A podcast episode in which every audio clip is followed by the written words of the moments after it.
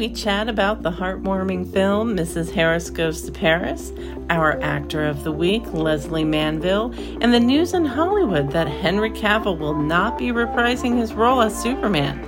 I have some thoughts about that, so stay tuned.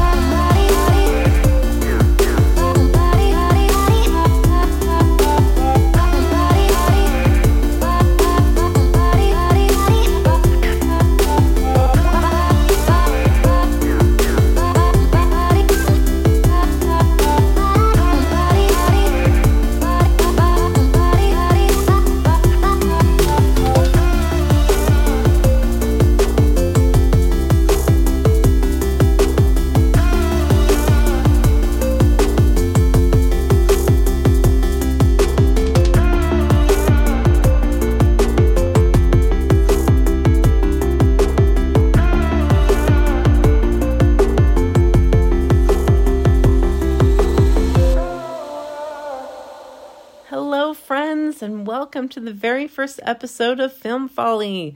My name is Amanda Rose, and I'm so excited to have all of you here. If you haven't given the trailer episode a listen yet, I'll give you a quick overview of what the Film Folly podcast is all about. So, pretty much think of Film Folly as a book club for movies and TV. I want to dive further into our emotional reactions we have to movies and TV and have nuanced conversations about films. We all have our likes and dislikes, but there's so much more to it than just that. So let's talk about it. Why do we like or not like a film? Let's share our deeper reactions, and we'll probably discover that we all bring our life experiences to the table. And I think that is always interesting. It's where all the good stuff is, really. I keep saying we, and that's because I want to hear from you, my friends, all of you write into the podcast or send me a voice memo and share your thoughts. I'll play your voice memo or read your email on the show, and that will probably spark a lot of really great conversation. It's important to hear different views and experiences of a film, so send me your thoughts. I can't wait to hear them. I'll also be getting into other topics related to films like Hollywood news, pop culture, and I have a segment called Actors of the Week. So stay tuned for that. So, before we move on, I'll tell you a little bit about myself. That way, we aren't strangers moving forward and we have a little bit of an idea of who I am. so, um, about me, I have a degree in art studies. And my relationship with film, I grew up watching a lot of movies and TV shows movies in particular, I would say. Um, not that I was opposed to a really great TV show, let's be honest. I watched a lot of both, but but uh, uh, I found, you know, as a as a kid of the I would say my formidable years were in the 90s, so take that for what you will as far as dating myself.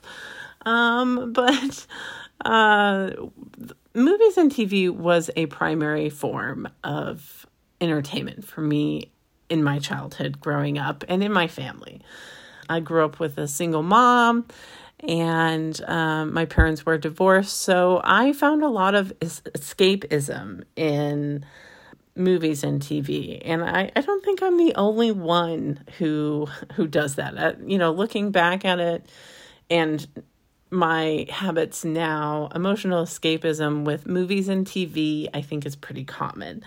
So that is kind of where I'm working from here. I really want to kind of explore that and really just kind of see where it takes us. You know, I want to have some good conversations. I know I mentioned that in the intro. Uh, I don't want to sound like a broken record, but I don't know. I I enjoy me some good conversation and some nuance about movies and TV, as opposed to just looking up reviews and seeing the percentage on uh, Rotten Tomatoes or any other IMDb reviews and things like that yeah, I, I love to look at the reviews, of course, but I have found that sometimes I deviate from from that. And, you know, obviously reviews aren't set in stone, but it would be really nice to kind of explore the topics that are brought up in films, how those topics really touch us, what does it remind us of in our own lives, and, you know, how does the movie leave you? How does it affect you? How does it make you think of something differently? Does it open your worldview a little bit more? Or does it make you sad make you happy? You know what what effects does the movie have on you or the tv show? You know it, it's it's fascinating to me. And for a period of time i was thinking about going back uh, to school for my master's in art therapy. you can kind of tell that's where I'm leaning towards with the Film Folly podcast. It's uh, art therapy in a way, but with movies and TV. So instead of painting, we're talking about our feelings and we're talking about how movies and TV affect us. Sometimes, you know, we just want to watch a movie or a TV show and really not have to have too much emotional baggage put on us through the movie. And we just want it for pure entertainment's sake. And then other times we want all the heavy stuff. We want all that. And and it really just depends on our mood. So um, that's where I'm going with this podcast, just to elaborate a little bit more and uh, kind of see where it takes us. So that's where I'm coming from. I hope you guys find that intriguing and look forward to having some some really great conversations. So I hope you write in or send me a memo. I think uh, a voice memo that is.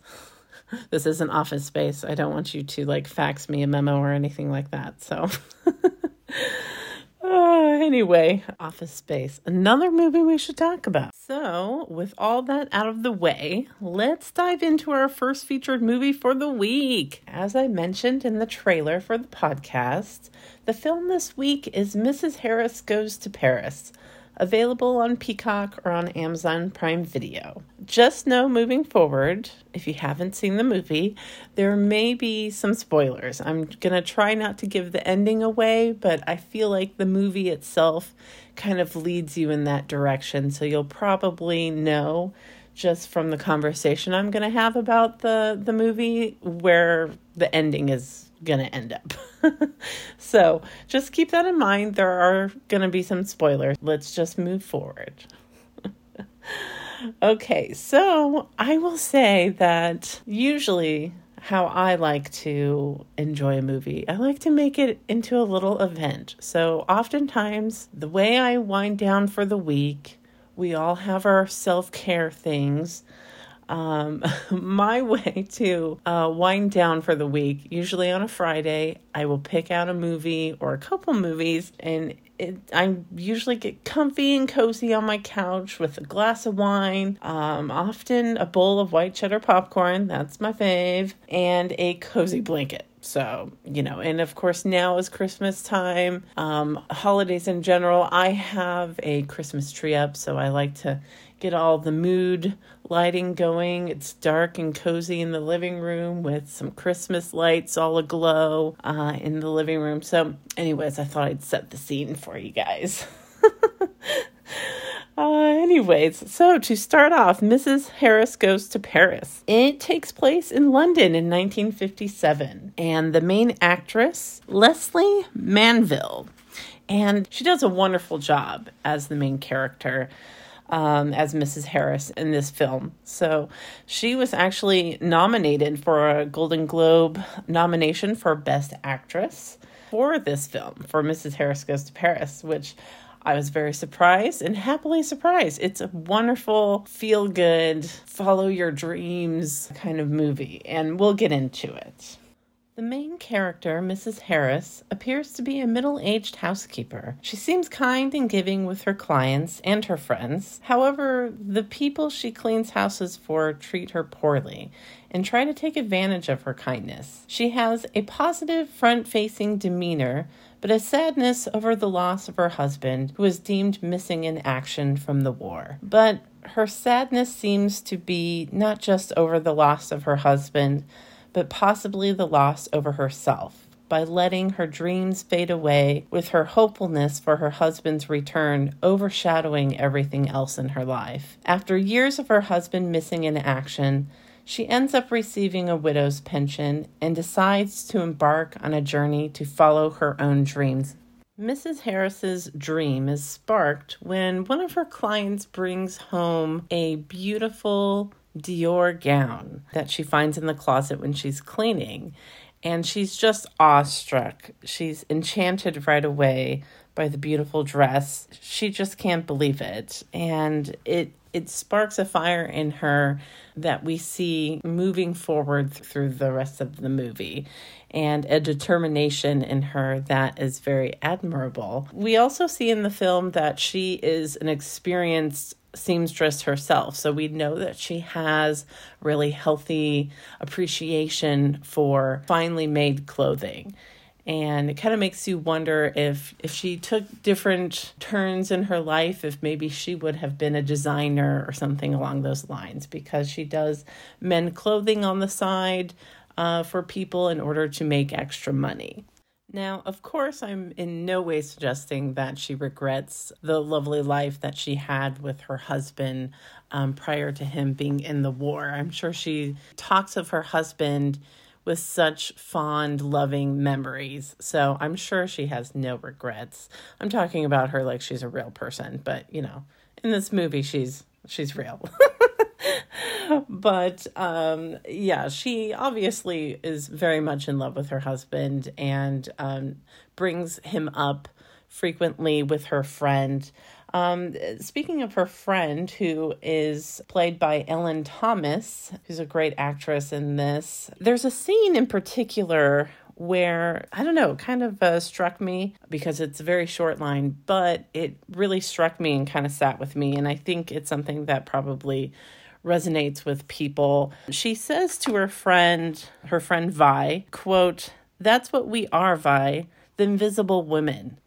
And her friend disputes this for herself, but Mrs. Harris clearly thinks this of herself. We kind of see her in certain points in the movie where she seems very depressed. She locks herself in her in her flat, doesn't want to have any contact with friends uh, for several days. We don't know the exact period of time, but it's insinuated that it's for an extended period of time to the point where her friends come and knock on her door and actually bust through her door in order to make sure she's okay. And, you know, I mentioned earlier when I first started talking uh, about uh, kind of giving a, a back overview of, of the movie is she's a middle-aged woman and I bring that up not because I'm trying to throw any shade at that. I'm bringing that up because I think it's really wonderful that we have a main character who's middle aged. We're seeing that more and more these days. Um, a lot of women who are middle aged and older, they're being the focus and main characters in films and television. There's a lot more roles nowadays for women who are older, you know, not in their 20s or, or, or whatnot. So it's great to see that more. It's really wonderful to see that here.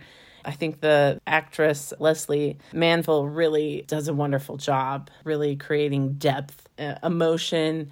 You know, she she shows her the happy face that Mrs. Harris puts on, but then she can immediately go into that sadder place that almost seems like private moments that no one else gets to see, but it, we're kind of living in her world at the same time. So, um, that line that I mentioned, I, I feel like a lot of people can relate to, a lot of women in particular who are of middle age or older.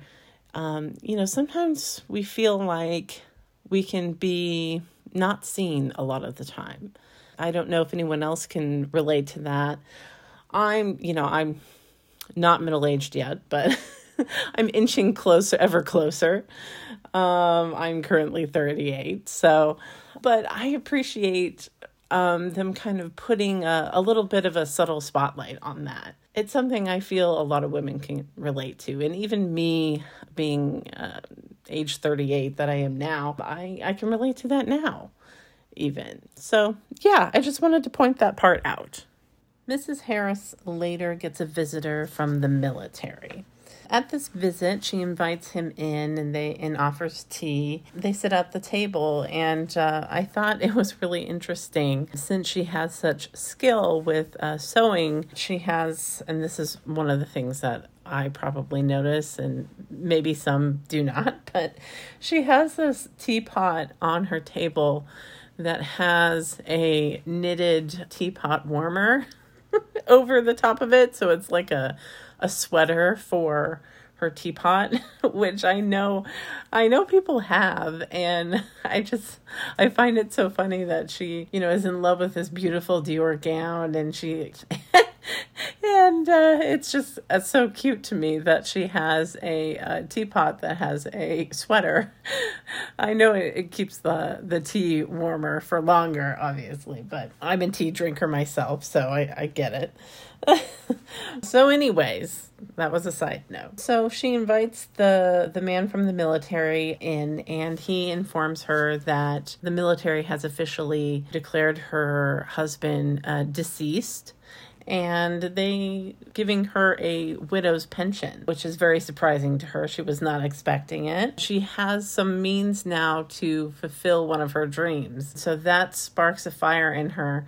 Well, she also is of course mourning the loss of her husband, who I think deep down she already knew that he was deceased. But, you know, she, of course, you know, is saddened by the news. Um, it also motivates her and gives her some some courage to follow the dreams that that she's been wanting to do. So she has some money and she wants to continue to save and gather more funds to go on her trip to Paris to fulfill her goal of getting a beautiful Dior gown. She goes to work the next day, and one of her uh, more difficult clients in particular who she cleans house for. You can tell that this woman has not been paying uh, Mrs. Harris. Gets up the courage to ask to have her be paid in full. You know, she hasn't been paid in a while, and she confronts the woman. In response,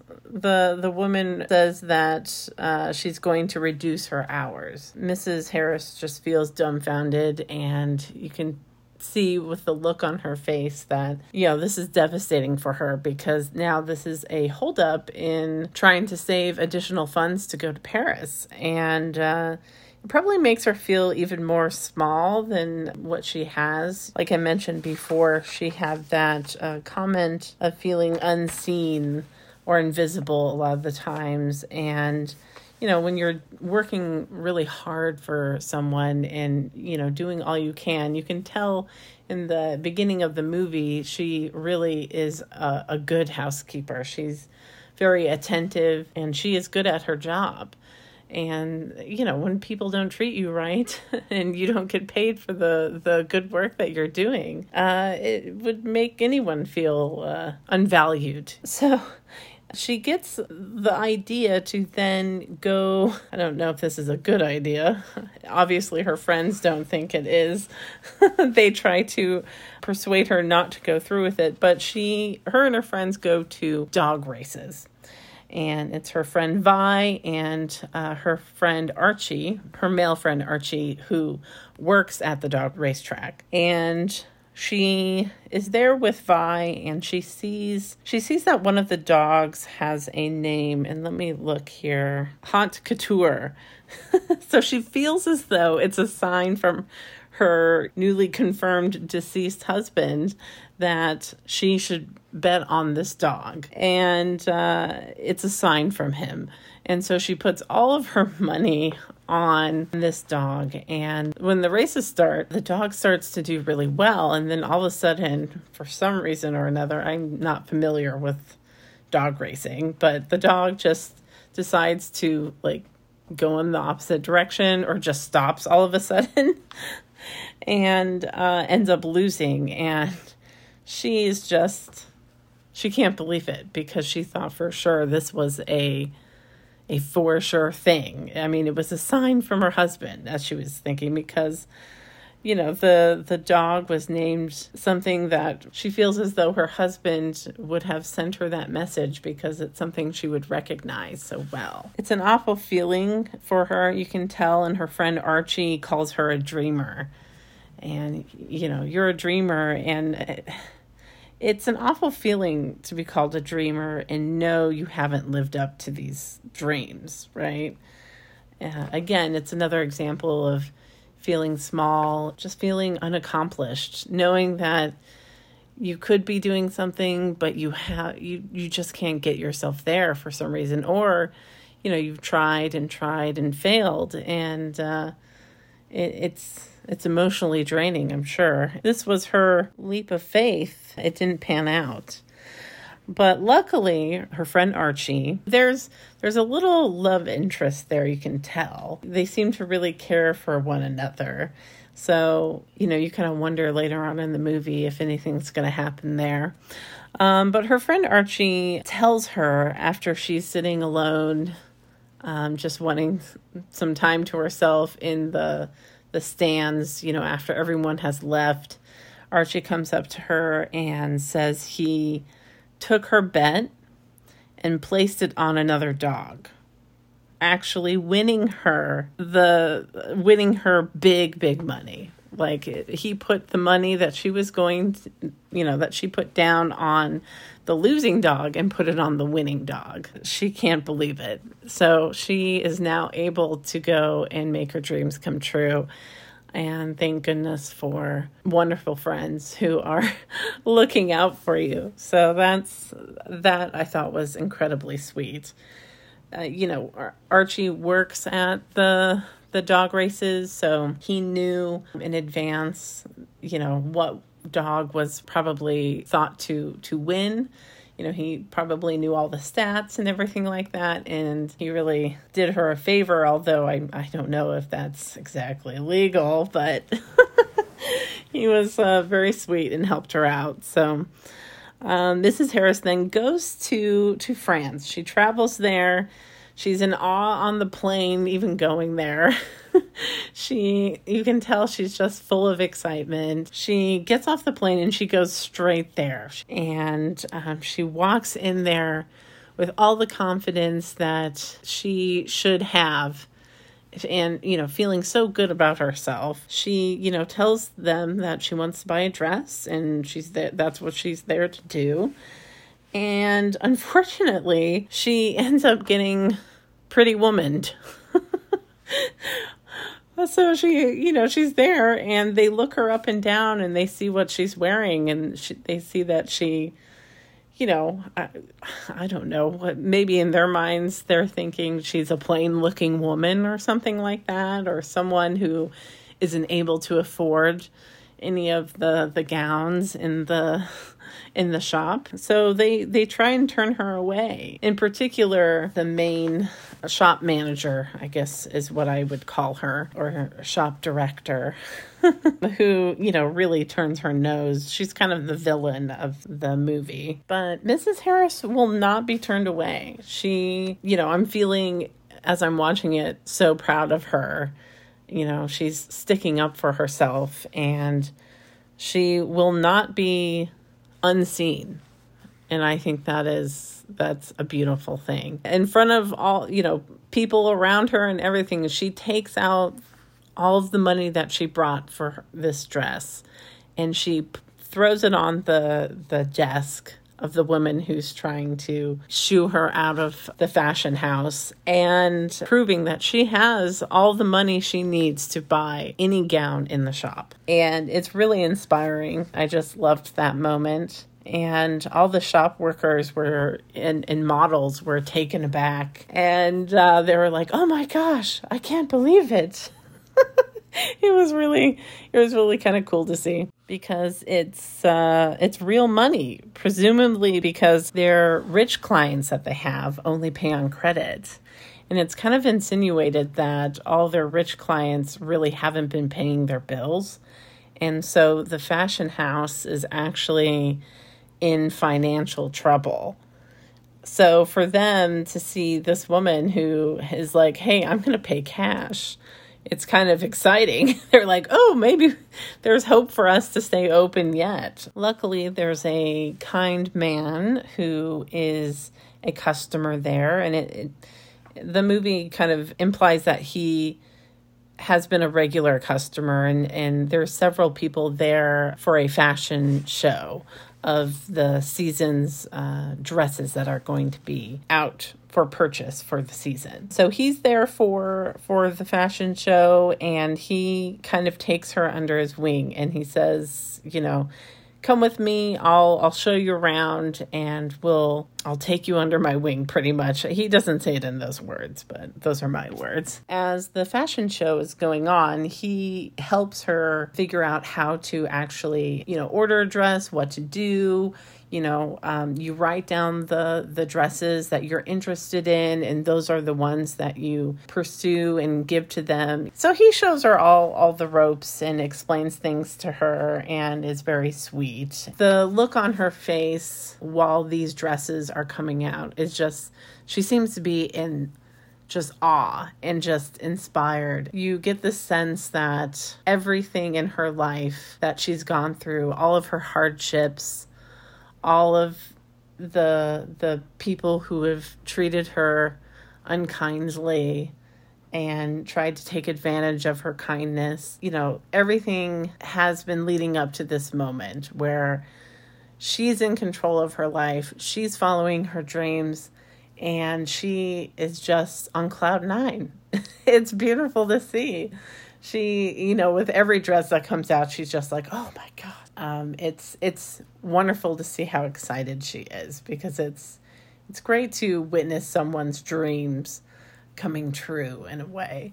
So that's really wonderful. So the staff are really loving Mrs. Harris. She makes her her choice for her dress. She turns in uh, turns it in. The staff are just they're inspired by her determination uh, to spend all of her money on this Dior gown. She goes in for measurements, and the dress, um, she's informed, will take a week to make and she was not expecting that at all. You know, I think she was thinking, "Oh, you know, I'll get it and you know, the, there'll be some tweaks and then I'll be able to take it and then go home." but there's a lot of care and uh, precision that goes into these gowns, and it's specially made for her and all of her measurements. So she, in a panic, trying to figure out what she's going to do because she only brought so much money for her trip. She has no place to go. Luckily, a man that works at the fashion house, uh, his name is Andre, played by the actor uh, Lucas uh, Bravo. And um, I've seen him a couple times before. I think he was also in the TV show. Oh, now it escapes me. Oh, yes. Yes, it's called Emily in Paris. So he plays one of the love interests in in that show. So you might recognize him from from that. Um, but anyways, he um, I don't know exactly what he does. Um, he works at the fashion house. He seems to have a, a somewhat prominent um, position there, although still under the main manager uh, woman, who is not very nice. Uh, he offers uh, um, a place to stay for her. He, like all the other shop workers, has really fallen in love with her and her determination and her dream to buy this dress. And he's very much charmed by her. So he offers a place for her to stay. I think it, he says it's his sister's um, flat that is not in use at the moment or something. okay, sounds great. So she she takes up his offer. The wonderful model Natasha seems to really have also been charmed by uh, Mrs. Harris and her goals and everything like that, and her determination. So uh, she offers to um, drive Mrs. Harris to the the apartment and help her out uh, with just kind of talking about the city as she drives her there and beautiful Paris and and they just converse and they start to become friends as the two of them talk on their drive over to the apartment. You can tell Natasha is wanting more out of life too, and I think that's why uh, she finds such um, inspiration from Mrs. Harris, wants to get close to her and just sees herself in some some way. You can tell by uh, some of the actions and some of the dialogue that Natasha has in the film that she's well read, uh, she's well educated, uh, whether or not that's through formal schooling or through her own education that she has provided to herself through reading and study. But you're you see you kind of understand through uh, the course of the movie that Natasha is wanting more than just modeling. And while modeling is great, um, but you can tell that she she wants something more. And there is a little um, chemistry, I guess you can say, between her and Andre. They seem very smitten with each other and very nervous around each other. Not only is Andre being kind in letting Mrs. Harris, you know, stay at the the flat, but also you can't help but kind of wonder if he's also doing it to impress Natasha a little bit. yeah, they they bump into each other. Um, you know, Mrs. Harris invites Natasha in and and immediately just starts cooking and cleaning, and uh, which is really cute and she just can't help herself. Natasha is played by the actress uh, Alba uh, Baptista, I believe. Hopefully, I'm pronouncing that correctly. I believe she is from uh, Portugal, I believe. Yeah, she's a Portuguese actress. I have seen her previously in the, the show on Netflix called Warrior Nun, which uh, just came out with season two. I saw season one and really loved it. So, uh, I have not seen season two yet, but uh, if it's as good as the first season, I'm sure I'll love it. We'll, maybe we'll talk about that one uh, a little later on another episode of the podcast. I did really enjoy it. Through the course of the movie, uh, she forms a stronger and stronger friendship with Natasha and Andre, and she ends up encouraging their romance. Uh, Andre hasn't made, you know, his feelings known to Natasha, and vice versa. She encourages Andre to do so with Natasha, and he eventually does. It's really sweet to see the two in their romance kind of blossom. Um, you know, we don't they don't go too deep into the the relationship, but you just know that it's something that Mrs. Harris has, you know, encouraged and she brought two people together who seem to really be compatible and care for one another. And it's just another example of Mrs. Harris, her generosity to her friends. Again, that's it's something that's very uh, admirable. Also, while Mrs. Harris spends her two weeks uh, getting fitted for her Dior gown, she also forms a, a friendship and bond with the man who took her under her wing uh, initially and showed her the ropes during the fashion show. His name in the film uh, and I'm not going to do the whole name because it's it's French and I'm I don't even know how to pronounce the, the last name, but he's the Marquis is what I'm going to uh, I'll shorten it. Uh, he's the Marquis, and you can tell he's a very wealthy man. He invites Mrs. Harris out. He's also in, again, I, I guess I'm repeating myself here. He's he's enchanted by Mrs. Harris and her determination. And uh, he invites her out to dinner and a show. They have a good time.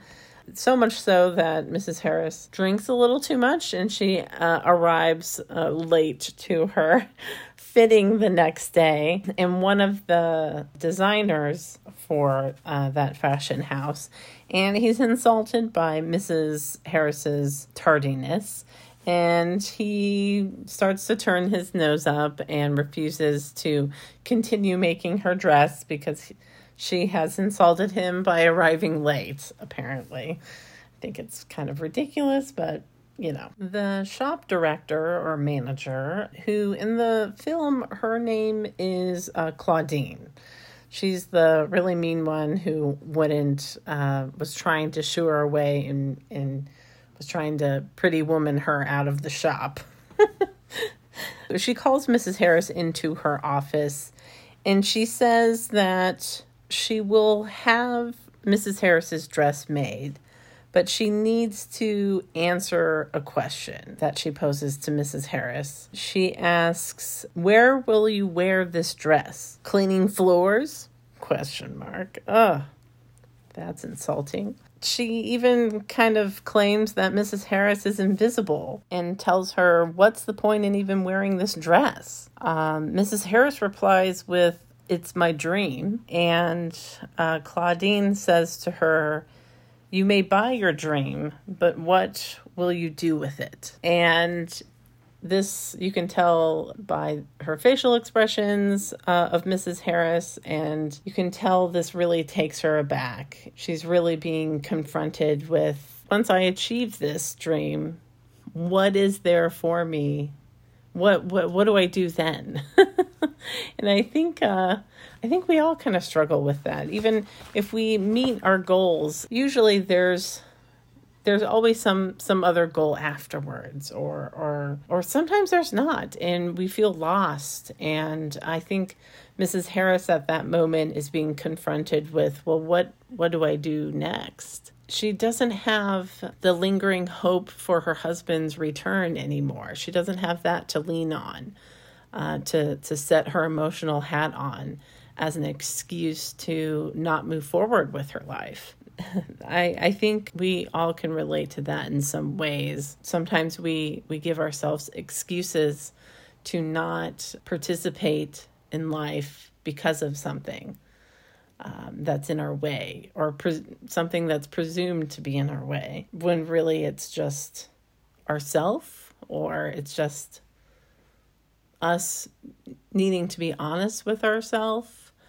or us just needing to take the time to figure out what it is we really want to do and how we want to continue and what other goals can we achieve or uh, you know a variety of different things. So this was a kind of a striking moment for me in the film and kind of a turning point. So she continues to um, get her fitting, you know, over the the course of the next couple days.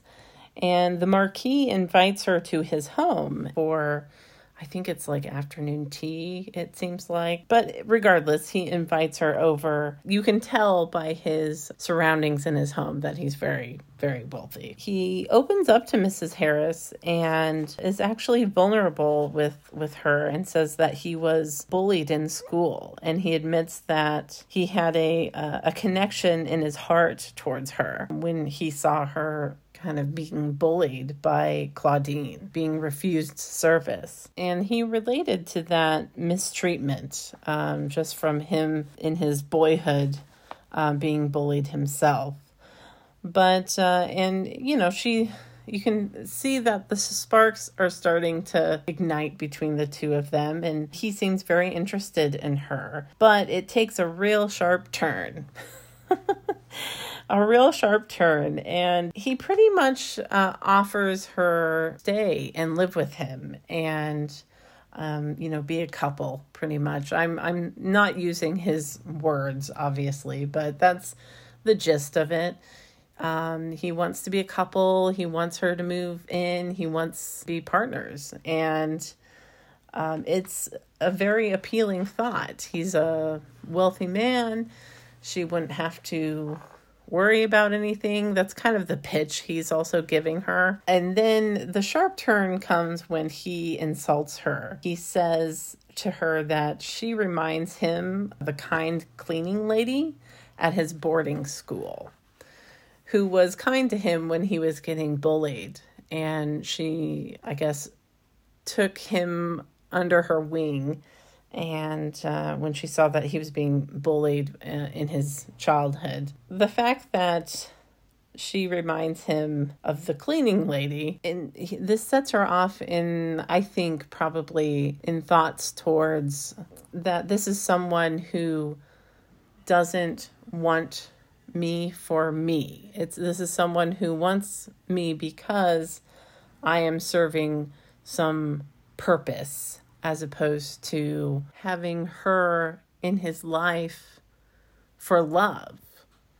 You know, she wants to be loved, much like all of us do, but she doesn't want to be used as a tool. She wants to be seen and she wants to be valued for who she is and not just used as a security blanket for someone else. She abruptly leaves after that. You know, you can understand she doesn't want to be anyone's doormat anymore. And she was really feeling that her clients that she was having there's a, a younger client who I didn't mention in the beginning, but she's kind of friends with this this other client that she has. This isn't the the client that I mentioned before who refused to pay her. It's a younger girl who takes a lot of advice and is always asking and kind of asking, asking, asking from Mrs. Harris. And Mrs. Harris is giving, giving, giving with this one because she, you know, she feels a friendship with her and she's a giving person, but, you know, she's kind of realizing that she hasn't been, she's been letting people treat her in a way that is mostly just used as a tool or a doormat. I think she realizes that and she wants to live her life with more purpose and more pride and self worth. And that is something that can take a very long time for anyone to realize. A real big key point, I think, to why I feel like this is a very inspirational uh, movie and a feel good movie because you know, we all kind of need that inspiration to lift ourselves up and be the person that we know we can be. We can still lead with kindness, but we don't have to uh, be a doormat for people. We don't have to be the kind of person who is a target to be someone's tool to be taken advantage of.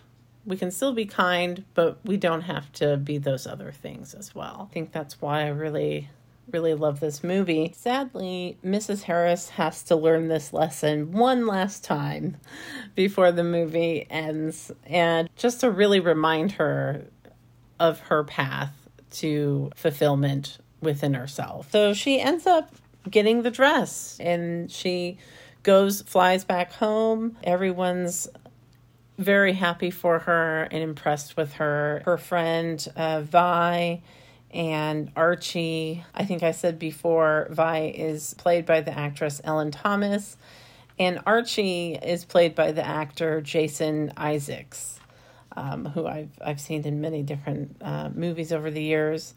Uh, the Marquis is played by uh, Lambert Wilson, another person I've seen in many movies over the years. The um, shop director, the mean shop director, is uh, played by Isabelle uh, Huppert. She does a wonderful job in this movie uh, as well, as they all do. It's really well acted. Everyone does such a great job. So, as I mentioned before, Mrs. Harris has to learn this lesson one last time. And the younger uh, client that I mentioned earlier, her name is Pamela, played by the actress Rose Williams. Pamela is the, the younger client that Mrs. Harris has, who she cleans house her house for. Pamela is an aspiring actress and she has to go to this event and she doesn't have anything to wear. You know, she comes to Mrs. Harris as she does with most of her problems. Uh, it seems like, or is implied in the movie, uh, that she has nothing to wear and she just doesn't know what she's going to do. So kindly, Mrs. Harris allows uh, Pamela to borrow her dress. Pamela, she has a a not very responsible vibe about her. Someone who's kind of selfish, just very self self-centered and selfish pretty much. She wears Mrs. Harris's dress that she just got brought back from Paris to um, the event that she had. She's going to be meeting a lot of big wigs, and hopefully, she's able to find an acting gig and whatnot. So, she's being her giggly self at the event and is being careless. Uh, she's posing for pictures and things like that, and somehow she lights the dress on fire and uh, it becomes a big spectacle. And uh, she eventually gets the the dress out uh, as far as the the fire gets put out. Um, but the dress is ruined, and uh, Mrs. Harris learns of this and is just completely devastated. Realizes that, um, you know, she needs to recognize the people in her life who truly care for her and not the people that just want to continually take from her. That's at least that's what my perspective is on it. So she is saddened by this, but luckily the wonderful people at Dior see this in the news. The news comes all the way to Paris. The shop workers and even surprisingly, the shop director, Claudine, they rally together and they send her another dress you know, Mrs. Harris can't can't believe it.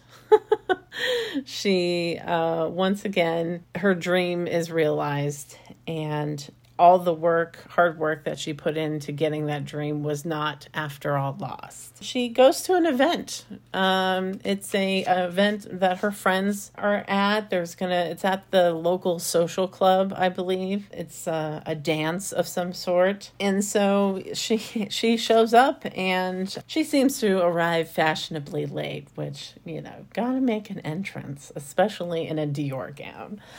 But this is 1957. They had those kind of social clubs and dances back in those days, which I love. I kind of wish that was still kind of a thing today. Anyway, she dances with her friend uh, Archie. The the sparks uh, once again fly between them. He invites her out on the dance floor, and uh, she is you can she's beaming. She's just so happy. And Archie says to her that she is beautiful and always has been. You can't help but kind of juxtapose that to what the Marquis was telling her. You know, someone who sees her for her, not as someone who is a tool to lift them up, but to walk side by side as equals. Someone who has has seen her beauty in her as a person, um, someone who just really sees her for her, and that's what she has been wanting and needing. And I think it's it's a beautiful ending. So, this is kind of a spoiler. I did say that there was going to be some spoilers, so hopefully it's not bad. But I do encourage you if you haven't already seen the the movie. You really should. It's a great film. If you need a feel good movie that's not a Christmas movie right now, there's plenty of really great uh, Christmas feel good movies. But if you want one that isn't Christmas themed, you know, takes place in Europe, this is definitely the way to go. It's it's a good one. You can watch it with your family. I just I loved it.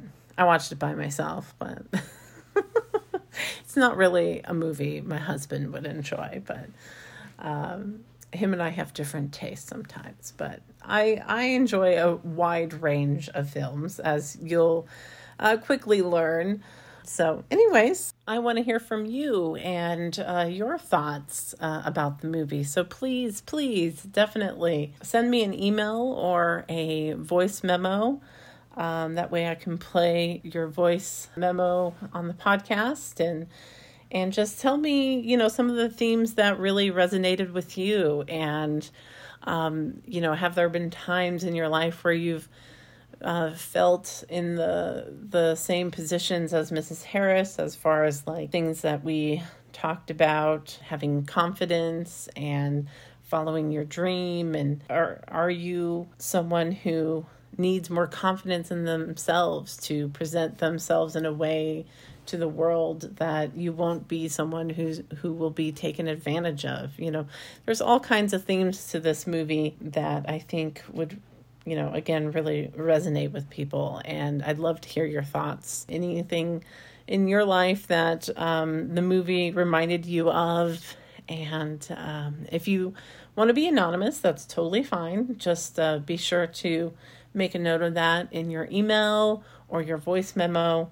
Yeah, let me know. The email again is filmfollypodcast at gmail.com. And now on to the next segment Actor of the Week. Okay, now for our Actor of the Week. The illustrious actor this week goes to Lesley Manville. Now, I will say, I do not intend to always have the actor of the week selection be determined by the movie of the week. But in this case, Lesley has been such an accomplished actor over the years, and I feel like she may not be as well known among the masses as she should. And I want to really point the spotlight on her this week. She's an English actress born in Brighton, East Sussex, on March 12, 1956. Uh, she started her career in 1974 in television with an episode appearance in Village Hall in Softly Softly Task Force. Also, she's had a long career in theater starting in 1978 and has been consistent through 2020. Her film career started in 1985 and has been pretty consistent through the years and up until currently. Roles you may have recognized her in might be Maleficent, 2014, Phantom Thread 2017, Maleficent Mistress of Evil 2019, Let Him Go 2020, The Crown, which is a television show, 2022 as Princess Margaret in the final two seasons. Now, I mentioned those films, and that's primarily because those are the ones I'm most familiar with, but those are also mostly uh, American released films. And she has had most of her career in uh, British roles. So I wanted to highlight some of her prominent roles that were released in Britain. Uh, they're also released uh, worldwide as, as well. Some prominent British roles she has had over the years, and I've been looking over her uh, film career and her theater career and her television career, and she has been working very consistently ever since she started. So she's a very accomplished actress and is very prominent in her field. So, um, the first film I wanted to point out is called Another Year, uh, which was released in 2010, which is a British comedy drama, and River, which is a six part British television drama series, Mum, which is a British sitcom, and she has several nominations and awards uh, for these films that I've mentioned in the television show. So, another year um, has quite a lot of nominations. She's won five awards for it, one being for London Film Critics Circle Award for British uh, Best British Actress of the Year. National Board of Review Awards for Best Actress, National Society of Film Critics Awards for Best Actress, San Diego Film Critics Society Award for Best Supporting Actress, and so on and so forth. She was nominated for a BAFTA Award for Best Actress in a Supporting Role. Um, and and again, there's there's many more for uh, the film Another Year, and that award season was in 2011 the movie Another Year came out in 2010. She was also nominated for the British Academy Television Award for Best Supporting Actress. Um, that was for River. Also, for the British Academy Television Award for Best Female Comedy Performance, she has a nomination for Mum, which is that a British sitcom. So she has quite a few awards and also nominations. Phantom Thread is also a film that came out, as many know, in 2017. And during the 2018 awards season, she was nominated eight nominations.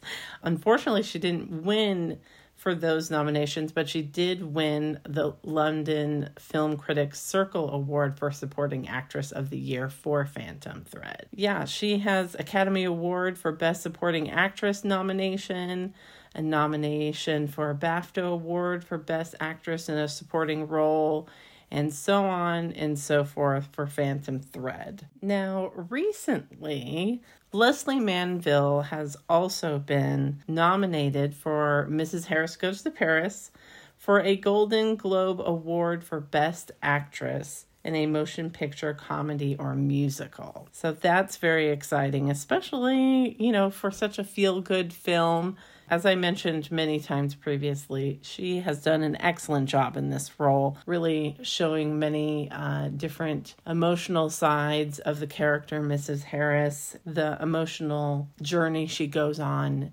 in the film. I have a feeling, though, that the Golden Globe nomination is going to be a tricky one for her to win.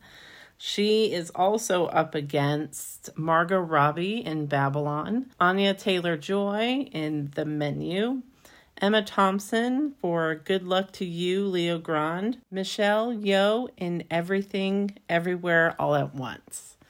So that is going to be very difficult uh, to win. There's so many really good movies and actresses in this category.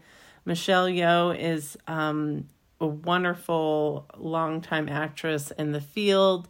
She uh, herself is very, very accomplished um, through her film career over the years. And then we have Anya Taylor Joy, Margot Robbie, and Emma Thompson, who are also powerhouses in their own right. And I don't know, I kind of feel like Mrs. Harris Goes to Paris isn't what you would normally see as a nominated film. A lot of the time in the award season, movies that are nominated typically are very dramatic roles or a role in which you're representing a real life figure in history or a kind of art house type uh, role, I would say um, something that's kind of out there and that you don't see all the time. Um, is doing some new things as far as story and subject matter and the way in which they film it. So, when you have something like Mrs. Harris Goes to Paris, I'm happily excited that it is nominated because I think it's really a wonderful film. But you don't often see a feel good film like this that has a somewhat predictable ending. I mean, it's the journey is really well worth it with the movie Mrs. Harris Goes to Paris. And, you know, as the movie goes on, you can kind of tell where you're going to end up at the very end. It's not too much of a surprise, but you still have all the feel good sensations when you get to the end of the movie. You don't feel like you've wasted your time and you feel like the emotional exploration that Mrs. Harris goes on is well worth the journey um, and to go along for that ride. So, yeah, I mean, if Lesley Man- Manville ends up winning uh, a Golden Globe for her role, then I'll be really happy about that. I, I, I wouldn't be mad at it. So, so here's hoping. We wish you all the luck and all the best. It's time for Hollywood news.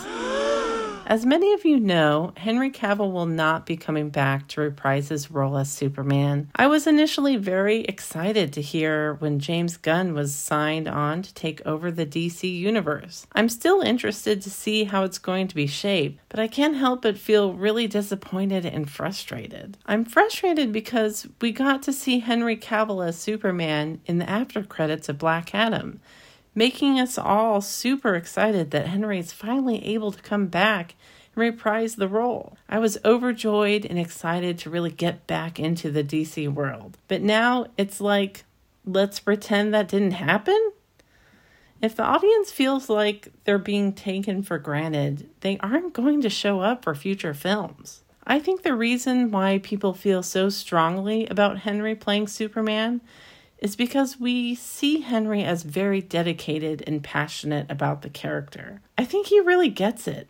He seems to really understand what the Superman character represents, at least from the interviews I've seen with him. There's a reason why Superman is the most iconic of all superheroes, because technically he's a being not of this world and has seen humanity at its best, but also its very worst. And yet, Superman chooses to remain and be the protector of humanity, of Earth.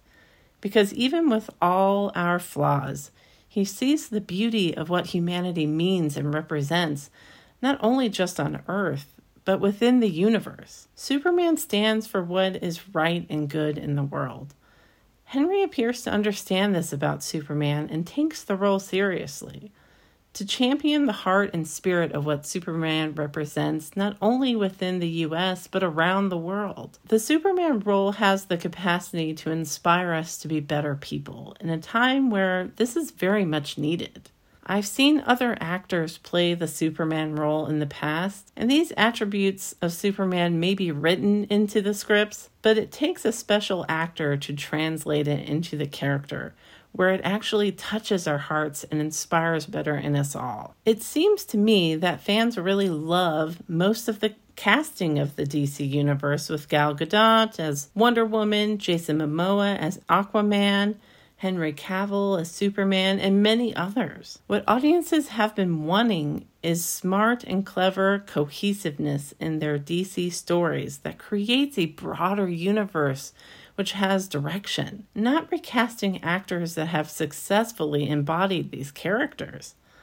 In my mind, it's too early to move on from the actors in these roles. I wish the very best for Mr. Henry Cavill. He has made no secret over the years that he would love to come back as Superman, so I'm sure he is really, really frustrated and disappointed as well. I look forward to seeing what he does next.